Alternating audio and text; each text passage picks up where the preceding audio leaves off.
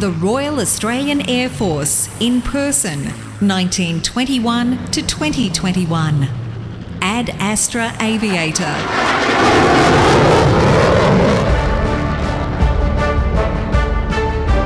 This is a series of podcasts recounting the personal stories of veterans and their families. The narrator is Gareth McRae, OAM. For this podcast, I'd like to introduce you to Wing Commander retired Chris Mirow. But before I start, I just want to share something he told me a little while ago, and I quote him directly. He said, We dropped out of the overcast at about 800 feet. I glanced to my right, and Fergie was nicely tucked into echelon. I waved him out to combat and looked ahead to get my bearings. Now, it looked like Keddah Peak disappearing up into the clouds just up to the north, and we were rapidly closing the Malaysian coast. I was thinking that we'd been well positioned by our ground control intercept controller so that we could turn to join for a right initial and special visual approach to runway 8 at Butterworth. But something didn't look right. Now, as we crossed the coast, I looked down and thought, this isn't bloody right. All right, have a listen to Chris in interview, and you'll hear the rest of this very challenging situation. It really is well worth listening to. Chris also tells us about his life flying sabres and mirages in the Australian Air Force. His sabre flying consisted of operations in Williamtown, Malaysia, and also Thailand on air defence related to the Vietnam War. His Mirage flying included an aerobatic display team to mark the 50th anniversary of the RAAF.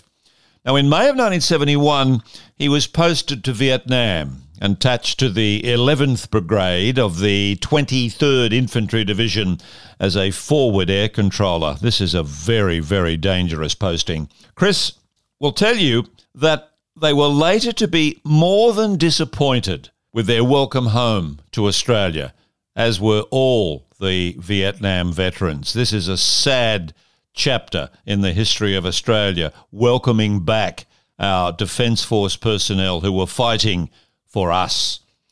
He continued his fighter operations for some years, including becoming a fighter combat instructor, possibly the pinnacle of fighter flying. Well, Wing Commander Chris Mirow, welcome to our podcast. How are you?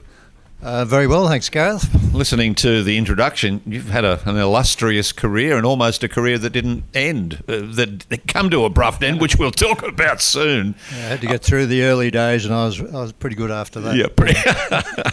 I, I admire your uh, young interests, Biggles and Hop Harrigan, because I had the same interests. In fact, I think I have about 30 of Biggles, the Biggles books. I'd love to get the complete collection. Uh, well, unfortunately, I've lost the books, and uh, I don't think you can get copies of no. Harrigan anymore. No, you can't. And you know the Biggles books now. Uh, if you can get a collection, they're worth a fortune. Okay. They're worth. A, anyway, why did you join the Air Force apart from the obvious? Well, it was the obvious. I just wanted to fly aeroplanes. Um, uh, the, the I guess the motivation came from my father initially because he flew when uh, in, it, um, when he was younger, um, but he had a, a wooden leg. He um, lost it when he was about 16 or 17 or something, and they wouldn't let him in the Air Force, so uh, he couldn't continue flying there. But he used to fly at uh, Bankstown when it was an all over grass field. Gosh. And uh, he had all these stories he could tell. He flew for uh, Wackett, the aircraft designer. He uh, test flew a couple of his aeroplanes. He had a wing fall off one of those. But he had some wonderful stories to tell, and I believe some of them. And, uh, well done. And, but he had contacts in the aviation industry, and I think uh, the last person I saw that convinced me I should go and join the Air Force was a KLM pilot, and he put me on board a Super Connie at, at uh, uh, Mascot. And uh, just sat in there, and I thought, no, this is for this me. Is this is what I want to do. that's what I want to do. I used yeah. to love as a little kid seeing those super constellations fly over with, with the three tails at the end of it. Was that what you mean by? Yes, yeah. yes, it's the ones. Yeah, yeah, yeah, would have been exciting to fly. So, was it? Um, what year did you actually join? Uh, Sixty-five. And the process of the process of being selected and the training, what was that like initially? Uh, the, I was I was amazed that I actually got in because there were so many applicants, and uh, they whittled them down. Um, a lot of them on the health grounds. Mhm. In fact, first time round, I missed out because I had a rash under my arm. It was just after Christmas when I was doing these checkouts, and somebody had given me some sort of underarm deodorant that didn't agree with me. And I knew what was causing it, and I'd stopped using it, but I still had a bit, and they knocked me back just on that. So they'd knock you back on almost anything. Anyway, the next time I went around, uh, they deemed me fit, and I managed to get through all the rest of it. And, So uh, was that a pilot's course that you got into? uh, yes, and there was a bit of a story to that too because you had to fill out an application form, and on the top of it, it had what are your preferences, and it had preferences one, two, and three, and that was uh, uh, pilot, AEO, or navigator. And I just ticked pilot, and they said, "No, no, you've got to fill out all three. And I said, "Well, no, I'm not going to do that because I'm not going to do those other things." They said, "Oh, we're not too sure about that. Whether we can do that." I think it was probably a sergeant I Yeah, was talking sure. to at the time. But anyway, they let me do it, and uh, and I got through on the pilot interview. So Well, aren't, aren't you lucky that you only ticked one one box? Now, uh, your, your first experience in a plane was that with the Winjeel? Uh, I flew a couple of Cessnas out of Bankstown just uh, to to get the feel for it before Sure. I joined the Air Force.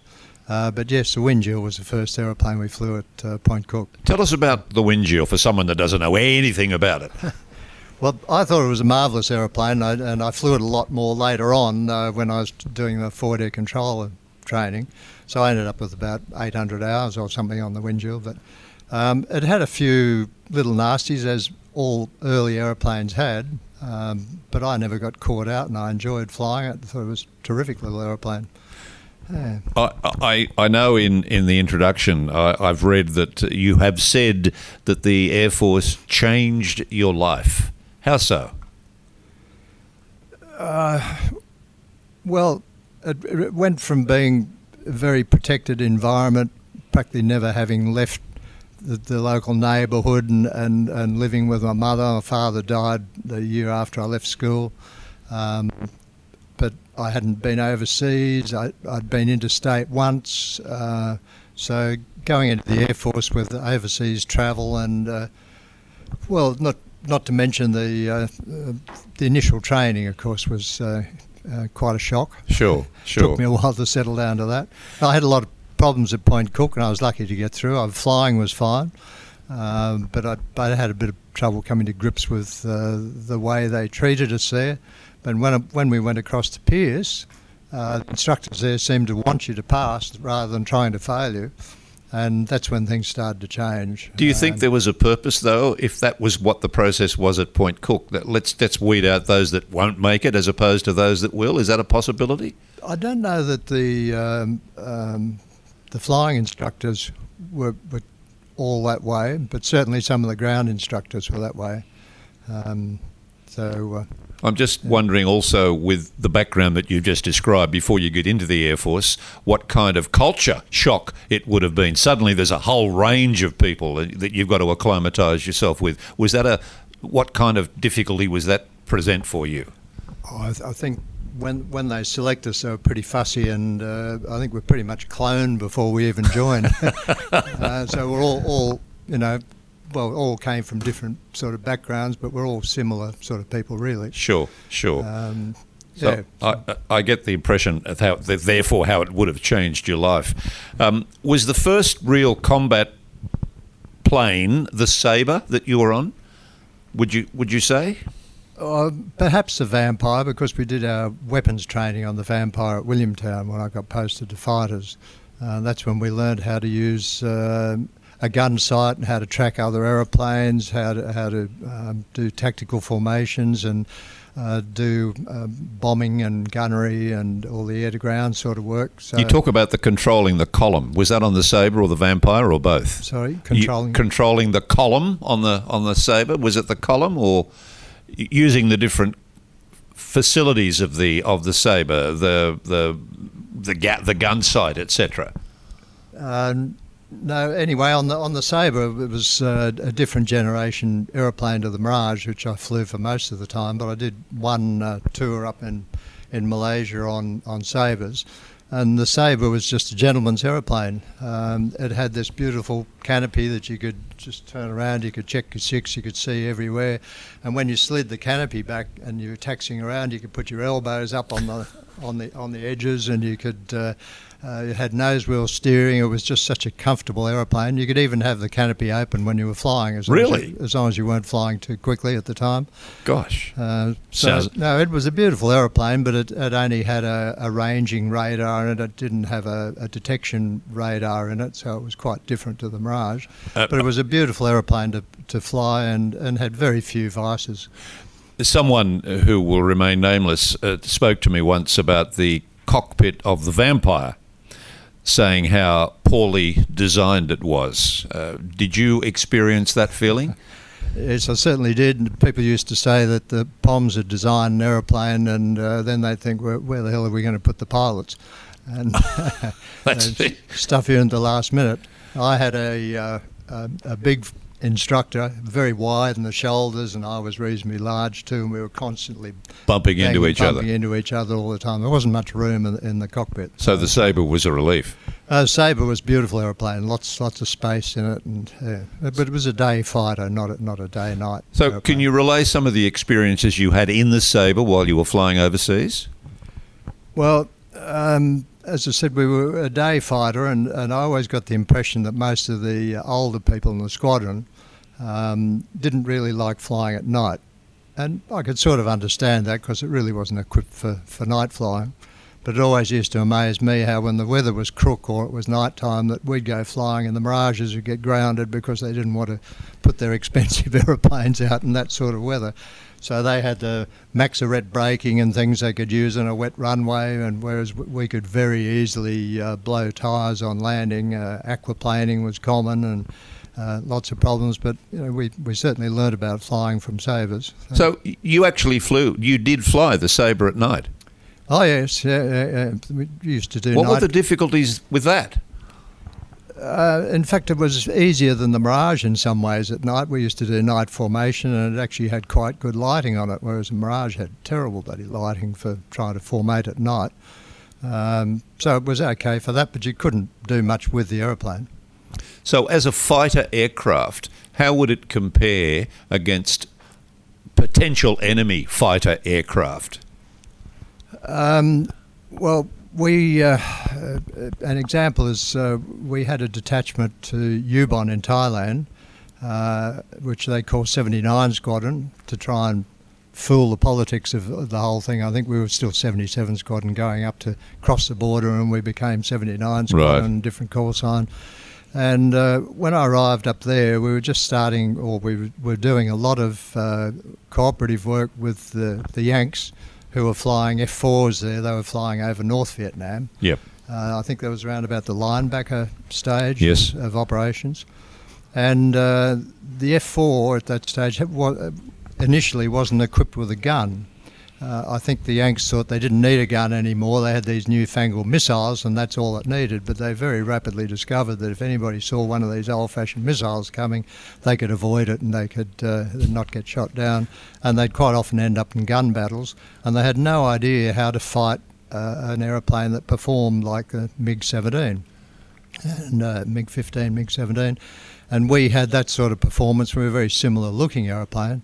So we flew quite a lot against the F4s and F102s, 105s, and uh, and I can tell you that my gun camera film was extensive of all these Yanks and their big U-boot aeroplanes up there, and I don't think I got shot down once. There were a couple of missile kills on me, uh, which we didn't have a good way of avoiding, but. So, so, the Sabre was uh, an interesting aeroplane. It very rapidly went supersonic, but then didn't go any faster. Sure um, and very manoeuvrable. So nice, MiG, nice MiG versus Sabre, the MiG would have just had a, had an edge. Uh, I don't know. It just depends. It all comes down to the pilot. The pilot. They're close enough. Yeah. And the Royal Australian Air Force pilot is the best. True. Yeah. Moving right well, along. The, the, the, uh, the, obvious is the obvious. Uh, the USAF's best pilots were better than our fighter pilots, and their worst were far worse. But I think our average was always a lot higher Sure. than the USAF because of the numbers they had to train, I suppose. And while you were in Ubon, what was the relationship like between USAF and RAF?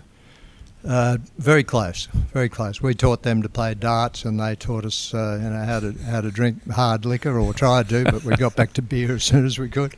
Uh, no, it was a very cl- close relationship. They appreciated all the training we gave them. Uh, sometimes it was embarrassing though. They'd come back from a trip over to the north, and they might have somebody missing out of their formation. Uh, but they'd still go into the tanker, take on fuel, and then they'd play games with us before they went back and landed. So uh, uh, they really wanted that training to help them Yeah, out so they sure. could fight the MiGs. Your move from Sabre to Mirage, where and how did that occur? Uh, well, that was after one tour in, in Butterworth and in Malaysia. I came back and did a Mirage conversion uh, at uh, Williamtown. Uh, and right at the end of that Mirage conversion, I went straight back up to Butterworth again. And that was my own fault. I forgot to change my posting preference, which said first preference was to go up to Malaysia. And uh, I hadn't changed that. And I really didn't want to go up there. So that was a bit of a disappointment. But anyway. Now, what, what was that like? Butterworth. Butterworth, uh, first tour I really enjoyed. I think second tour it was starting to drag a bit. Um, I was missing, you know, uh, I guess it's a bit sexist or sorry, uh, race, Missing. racism, but I'm missing the, the round-eyed women. Yeah, okay. And uh, social life. This was in your second Australia. tour? Yeah, on a Yeah. second tour. yeah. And, and you did say also, I, I believe, that you made some observations about the POMs in in Malaysia. You explore that with me. Um, no, I don't remember saying anything about Oh, okay, okay. Well, how, no, what no, was the relationship like between the RAF and the, the RAF? Uh, well, most of the relationship we had with them was down in Singapore. Uh, they had all their bases down in Singapore, and we'd deploy down there. Uh, in Sabres, we used to fly against uh, Hunters and things, and later on uh, in Mirages, we were up against the Lightnings. Um, but um, yeah, always had a good relationship with them. Obviously, it'd be a lot of uh, a lot of you know talk going on in the bar, and you know how how they used to go back to their rooms and put talcum powder up in the fan, and that was their shower for the day. And they yeah, okay. All right. Well, enough, ex- sort of enough exploration of that kind Lot- of lot of relationship. yeah. um, with the 50th anniversary of the uh, Royal Australian Air Force, I believe you got involved with the Deltas. Can you tell us about about that? Uh, yes, there's some, there's actually a, a book out in the Deltas. If anybody'd like to read it, they should be able to find it fairly easily. That um, Do you know what it's called? Uh, You happen to have a copy with you? No, I don't have a copy with me, but it is called the the Delta. Was written by Dave Robson. Dave Robson. yeah, uh, okay. All who- right. Who was one of the members of the team. But yes, they decided uh, that our squadron uh, would uh, form an aerobatic team and be part of the uh, 50th centenary celebrations, or 50th anniversary celebrations, I should say. And we uh, put on these shows all around Australia after lots and lots and lots of practice. Um, it was a very um, a very professional team, and, and we got all dressed up in what we call our pufter suits. Uh, we even had white cravats and. Uh, uh, Did you all grow moustaches? Did you? patches and things. I think I had a moustache at that stage. I certainly had one in Vietnam. So. Oh, I thought one of the ingredients that you had to have as a pilot was you had to have a moustache. A fighter pilot. uh, Yeah, yeah, as a fighter pilot. Yeah. Look, there's something I do want to ask you about, um, and it's where you almost didn't survive. Keddah, you're in a plane, and you had a someone called Fergie with you. Uh, Now, tell us what happened and how you almost died. All right, this this is my first tour, uh, uh, as I said, in Malaysia on Sabres, and uh, the weather that day was uh, not thunderstorms. It was just uh, what we call clagged from about seven or eight hundred feet up to 15, 20,000 feet, something like that. Above that, we could go up and we could practice our visual intercepts and whatever we wanted to do. So It's daytime. uh, it's daytime and under ground control interceptor controllers who operated on the top of Penang Island. Yep. Um, and they were a lot of those controllers up there were local controllers. On this day, I think we had uh, local Malaysian controllers. Uh, they would control us back to, to get back on the ground. Uh, we had other ways of getting on the ground, NDB approaches, but that just took too long. Mhm. what happened on this day is I asked for radar vectors to go back to um, to join for a visual approach below the cloud for special VFR because the conditions were, weren't quite visual, but uh, they weren't too bad. And I was expecting that the, they would send me to uh, what we call the right initial point, which is about five miles north of the base, and then we just turn and, and run down over the runway and, and go into the circuit that way. But uh, that's not the way it worked out. We broke clear of the of the cloud just below a thousand feet, and the visibility was pretty crook under under that too. I could see the coastline coming up, and I could see a hill off to my left up to the north that looked to me like, because I was expecting to see it, Keddah Peak disappearing up into the cloud. But as it turned out, as I crossed the coast, I thought this is all wrong. It doesn't doesn't look right. That's just the northern tip of Penang Island. There's a bit of a, a peak, there yep. went, the peak there went up in the hills. So as soon as I realised what was doing it, I called a break turn and uh, and we just maximum G turned around, got out of there and we must have gone very close to going into into Penang Island, into into the, the top of Penang Island. Anyway, we uh, we survived that one and uh, managed to get back visually and land, and so uh, it was partially my fault, I guess, because I should have known what was going on. Yeah, but for a non-pilot listening to what you're saying, yeah. how what are the chains involved? That you're the pilot, and you're obviously communicating with someone on the ground in terms of radar or direction of whatever. How does that kind of mistake occur? Well, uh, there's always a chain of events. Uh, probably the first chain is uh, in the chain was I didn't ask for vectors to right initial. I just asked for vectors to a vi- for a visual approach. Okay. I Visual being you, so, you so, see. So from where we were out out to the uh, where are we out to the west of, of, Butterworth, they just directed me or, or both of us straight towards the airfield instead of to an initial, initial point. So. if we hadn't have broken visual, we would have gone straight into the top of Penang Island. But I'm sure they would have said something before if we hadn't got visual in time. But having broken out of the weather and calling visual, they probably lost interest then. They weren't weren't looking to see whether I was going to position sure, up to sure. the north or not. So lots lots of causal factors in that. You couldn't really blame any one thing. And again, from a person who's not an expert in any way, shape, or form, the difference between having radar on the ground assisting you and having radar on the plane assisting you, what's the the importance of either or? Well, if, if I'd been to Mirage, I'd obviously be able to identify Penang Island quite easily and Keddah Peak, and so uh, that, that sort of thing wouldn't happen. So there's no radar at all in the Sabre, correct? Uh, just just a, a, gun ranging radar just looked straight ahead and it just told you how far away you were from the aeroplane out in front uh, for missile shots and, and gave ranging information sure. to the guns. Um, Look, well, um, Chris, I, am I'm glad you survived. Let me just add that. Can, can, I take you to Vietnam, uh, May of 1971? Firstly, how did you get involved in Vietnam? What were the steps? Um, sort of voluntary because uh, forward air controllers course was something that you had to ask for, and I thought I'd been on, uh, done quite a few tours at the stage, and I thought that'd be something different to do. And I thought that sounds interesting to me. I wouldn't mind doing a forward air controller's course. So I did the course at Williamtown, and uh, then I got posted to Vietnam. Um, well, I not not quite uh, that quickly. Uh, what happened was um, I never really joined the Air Force or the military to go and save Australia or to fight for my country. I went. I joined the Air Force to fly aeroplanes because that was my passion.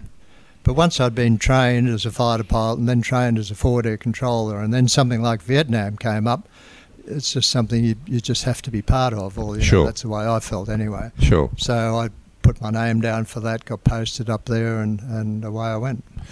The forward air controller, and I've only learnt this by being involved in these series of interviews, had such an important and risky role in Vietnam. Success or failure on the ground really de- did depend on one person sitting in an aircraft that he, he or she couldn't defend themselves against up in the sky. Can you just relate just how important it was to be an FAC, a forward air controller? Excuse the initials. Uh, yes, well, where I was, uh, I got posted up to I-Corps, which is uh, right up the north near the DMZ, as the Yanks Mhm. called it. Um, at the time I was there, we were the last forward air controllers to go to Vietnam, and really the Americans uh, were in the in the business of pulling back rather than getting fully engaged. So traditional roles of reconnaissance uh, and feeding that back and that leading to targets. Really, they didn't want to know about new targets and things, so we were just given targets.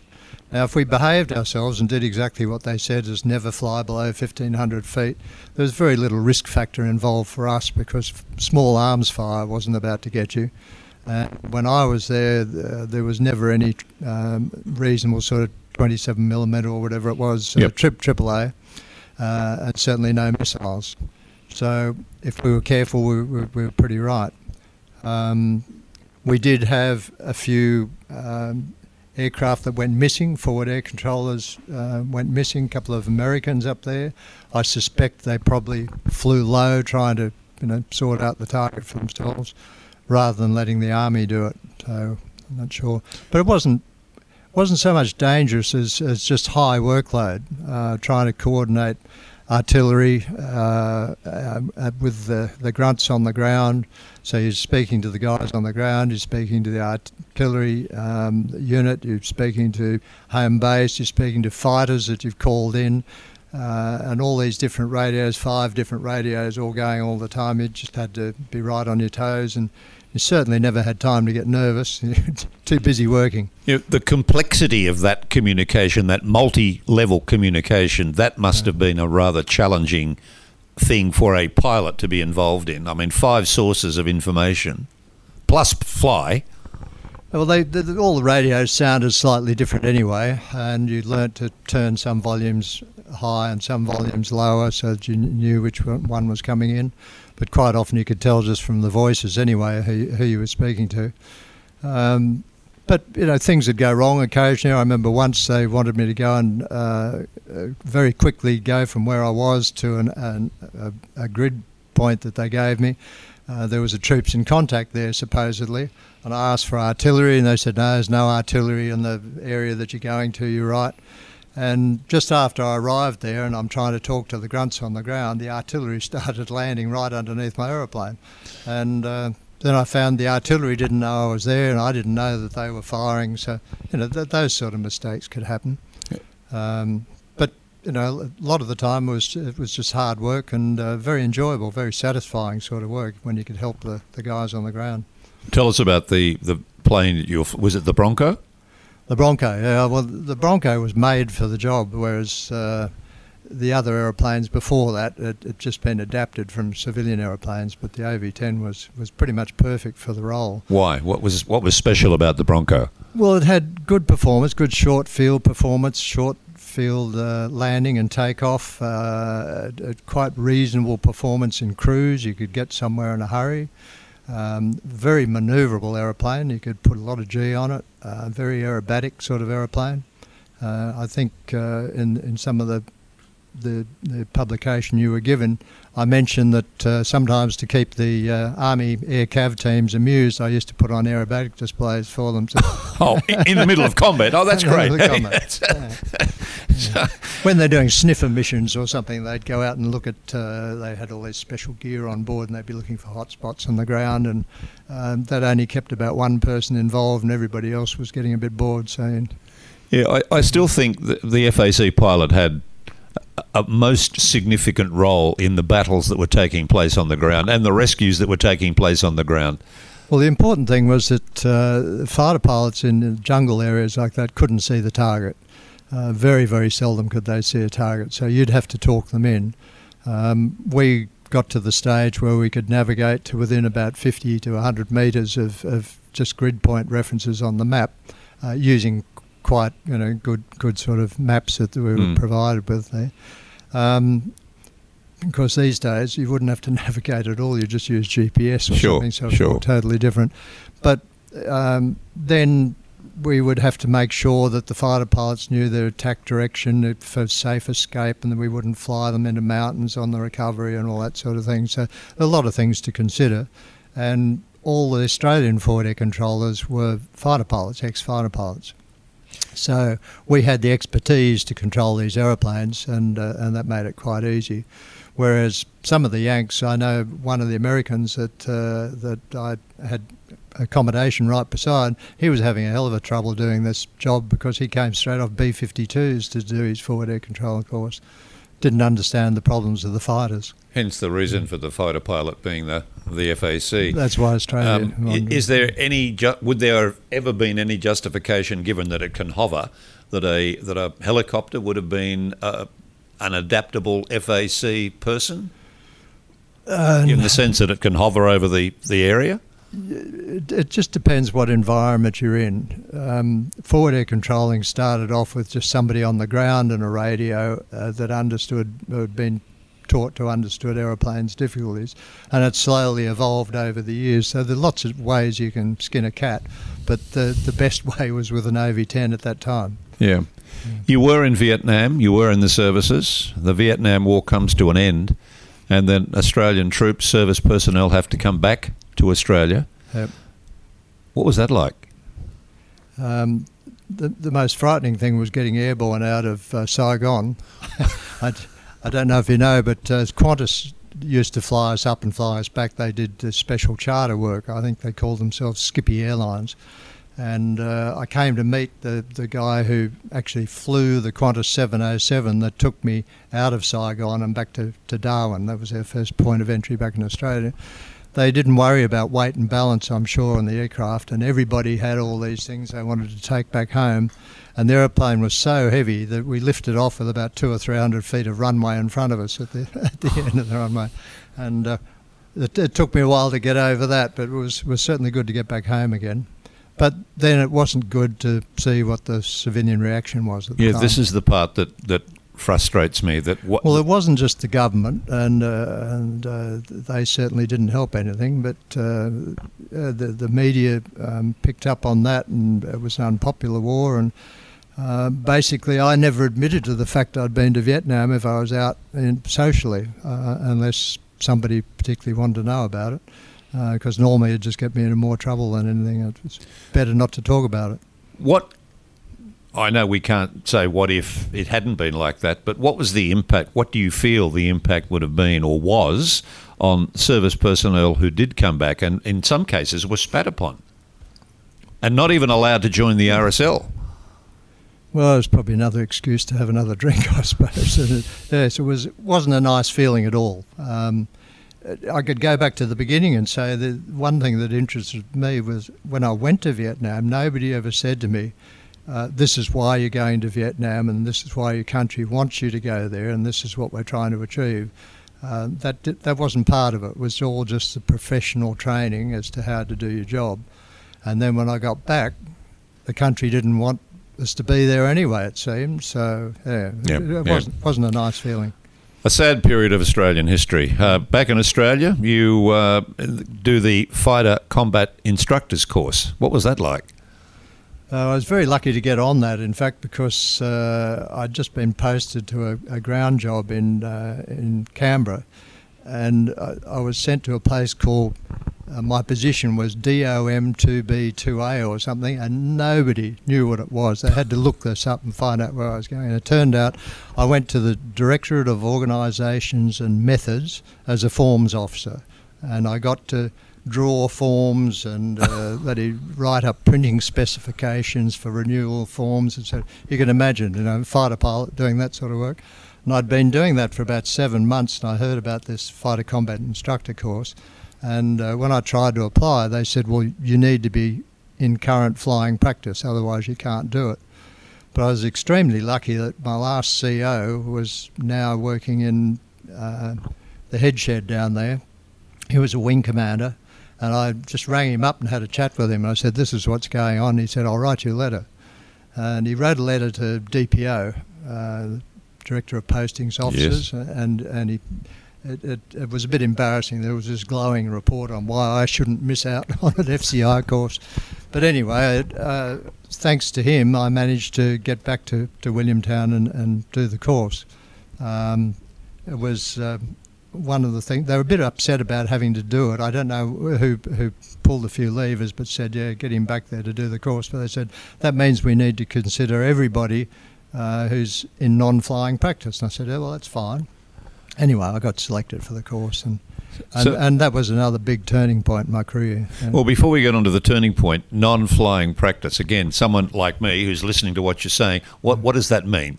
It just means you're not currently flying aeroplanes. So I hadn't flown an aeroplane for eight months or something when I went back to Williamtown. So before you actually can then do the course, does that mean you've got to get back onto an aeroplane and do some sort of re- refresher course? Yes, just a refresher course, just a few trips, and it didn't take much. It, you know, seven or eight months didn't didn't matter much really. Okay, and So- was that in a Mirage? Yes, it was in the Mirage. And is that as the pilot? Is that uh, uh, uh, where you had some sort of incident where you were disconnected with what was happening in the in the plane, or flying back, or taking off, or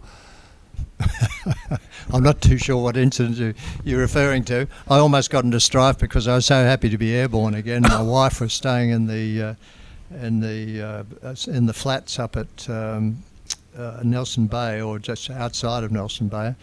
And I thought I'll just go do a low pass just to let her know that I'm, Oh, air, oh, that I'm airborne again.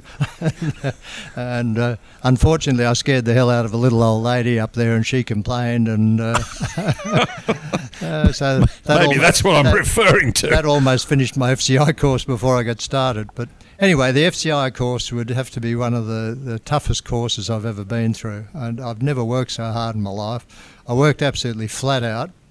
I remember being really, really upset about two thirds of the way through the course when the CO called me in and he said, uh, Mirow, he said, you've really got to do more study. He said, you're not doing well enough in ground school.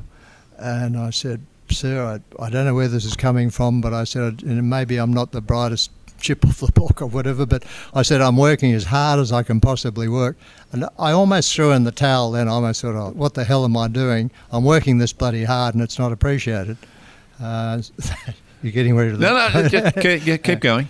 Um, anyway, as it turned out, uh, at the end, I topped the course. I, I came top overall. Well, so much for top, what the top, comment. top of flying, top of everything. Yeah, yeah. You're not studying hard enough. That comment flies out the window. So it worked in the end. yeah. So you've passed the course. Now, what do you do? What's what's your job? Uh, training Mirage pilots, so that was one part which you did at the operational converted conversion unit at Williamtown. But uh, the the major role, and I got posted back up to uh, Malaysia again, this time married, which was terrific, uh, is to um, look after the air combat tactics or all the tactics for the squadron. Uh, so the squadrons run through air defence and ground attack phases of operations, and it, and at the beginning of every phase, like air to ground, dive bombing, gunnery, whatever, the for, the fighter combat instructor gives a briefing to all the pilots on Yep. how, how you're going to conduct the things and what what all the profiles are going to be, and uh, advisors on tactics and all that sort of thing. So, as the So- instructor, you would have had to have done those things yourself, so that they can rely on what you're saying to them is something this person has well, that's done. right. You had to have done several courses operational on, on, on fighters before you even qualified to go on the FCI course, and there were just selected people, uh, like half a dozen, got selected to, to go on this course once every two years. Yep. Uh, yes, and so you become a real specialist in the role. And uh, the way the squadrons work, the CO uh, does all the paperwork, makes the diplomatic decisions, and the EXO, as they were called in those days, uh, his 2IC, uh, he was flat out running the, the, the squadron. But when it came to the tactical side, the FCI um, briefed all the pilots and Okay. was And responsible for that. whereabouts, or is this part of the, the process where you are looking at tactics against uh, hunters and lightnings? Is this the same? So, Sorry, you, you, were you involved in, in the tactics? Uh, Hunters versus lightnings. I, I just seem to recollect you having said something about that in your intro. No, we uh, we had all sorts of exercises where we could uh, um, we f- fought against Singaporeans or against the uh, RAF and and obviously lots of different aircraft types and all we we could do um, comparative analysis of aeroplanes and, and decide what the best tactics were to, to use against those aeroplanes and I'd brief the squadron on that. Um, yeah, so uh, Yeah, any, okay. anything tactical in the squadron was the responsibility of the FCI, really. Okay. What about your promotion to squadron leader in 1978? Was this as a as a step up from what you were doing? Um, it, it's a step up, but it's also uh, limiting the number of postings you can get as a fighter pilot. Um, but I went back to Williamtown and, and uh, I got a prime posting there. I was a C Flight Commander, which is uh, in charge of refresher courses and running fighter combat instructor courses. So I ran a fighter combat instructors course there before I got posted to a ground job. Excuse me. That's all right. Um, when I went to a ground job, um, the f- first thing I did deliberately is I thought there's there's not many slots out there for wing commanders, t- uh, so I better stay as a squadron leader. And I deliberately didn't pass the last uh, tutorial that I had to do to, to get me that qualification, so that I could stay as one. But as it turned out, they uh, posted me down to Melbourne from um, where I was and, and promoted me to wing commander anyway. and uh, and so there, I was stuck. Uh, the only, only jobs available from then on are um, CO of a squadron or something like that. So, in other words, desk jobs. yes, yes, mainly desk jobs. Not not many flying posts are available once you get to that rank. So, squadron leader and wing commander, uh, wouldn't a person within the Air Force want to see that progress for him or herself? or was the squadron leader's job so good, that's where I want to stay? Uh, I, know the the policy was probably uh, that everybody is being trained and groomed to become chief of air force, but not everybody wants that to happen. Uh, an awful lot of us just wanted to stay on and flying. The RAF had a system where you could become a specialist pilot, and they could they could have a squadron leader sitting as co-pilot in an aeroplane and still flying. Uh, but we didn't have that sort of a system, so uh, uh, not everybody wanted to make it to the top. Now, my last, my second last job in the Air Force, uh, I was a personal staff officer to the Air Officer Commanding Support Command. He was a two-star officer, and I saw the way he got treated by the Chief of Air Force at the time, and I thought, wow, you'd think he'd get better treatment than that at this stage of his life. But his span of control was enormous. He had a whole bunch of one-star officers underneath him, and then a whole bunch of group captains under that. He had all this huge international buyers of equipment and things for the military, as well as looking after all the training airfields in Australia. And for that, I just didn't think he was getting paid enough, and I didn't think he was respected enough for, for what he achieved. Um, so that didn't really make me want to continue on and become Chief of Air Force. There, there were other reasons, but round about then I started looking around and found a job in civil aviation and started a, a whole new career. Yeah, well, we won't go into that post RAAF career just yet, but uh, if you had to look back and pick out one or two things that you really are in debt to the Royal Australian Air Force for, what might they be? It doesn't have to be a big list, but what stands out for you? Well, because the first job I went to after I left the Air Force was to instructional for general aviation, I suddenly appreciated how well we'd been taught in the RAAF. Our instruction was just second to none. It was it was terrific. And I managed to get hold of a lot of our publications too, which which helped me from then on. Um, so the basic training they gave us was outstanding. I think probably some of the early fighter training wasn't as good as it could have been because we were still just hung over from uh, previous wars and Sure. different generational fighter, and we were struggling with how to use the Mirage and what to do with it. Um, but after a while, that became very professional, and uh, uh, the, the- training really set me up to have a professional career once I left the Air Force. And has aviation occupied post Air Force career? Uh, it kept me going until I was 65 and I retired then, thinking I was getting too old for the sort of flying I was doing.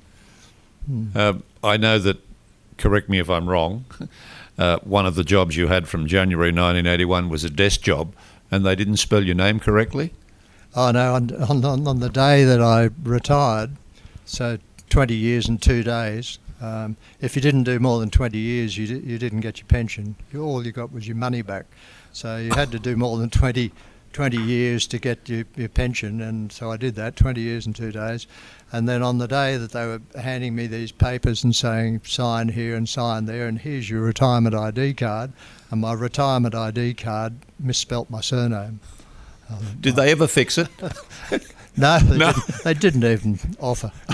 okay. Even offer. Well, Chris, it, it's it's been a pleasure. Uh, Wing Commander retired. Chris, I want to thank you on behalf of all Australians for the service that you've provided Australia and the wonderful history, e- exemplary history of the Royal Australian Air Force. It's been an absolute pleasure. Have a nice day. Thanks very much. Appreciate your comments. Globally, the RAAF has between 500 and 700 people on operations every day, contributing to coalition operations, peacekeeping, and humanitarian and disaster relief. The RAAF takes pride in its service. It has a history of endeavour and sacrifice, which has won it a place in the hearts of all Australians and a position of respect among the armed services of all Australia's allies. The RAAF will never tarnish its record. It carries on in the proud tradition of Per Ardua ad Astra.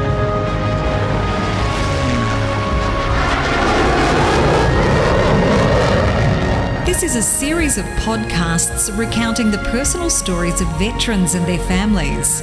Produced by Air Force Association New South Wales, which is a registered charity that focuses on the well-being of Air Force veterans and their families. If you would like to donate funds to help us with this important work, you can search Air Force Association New South Wales in Google and go to our website.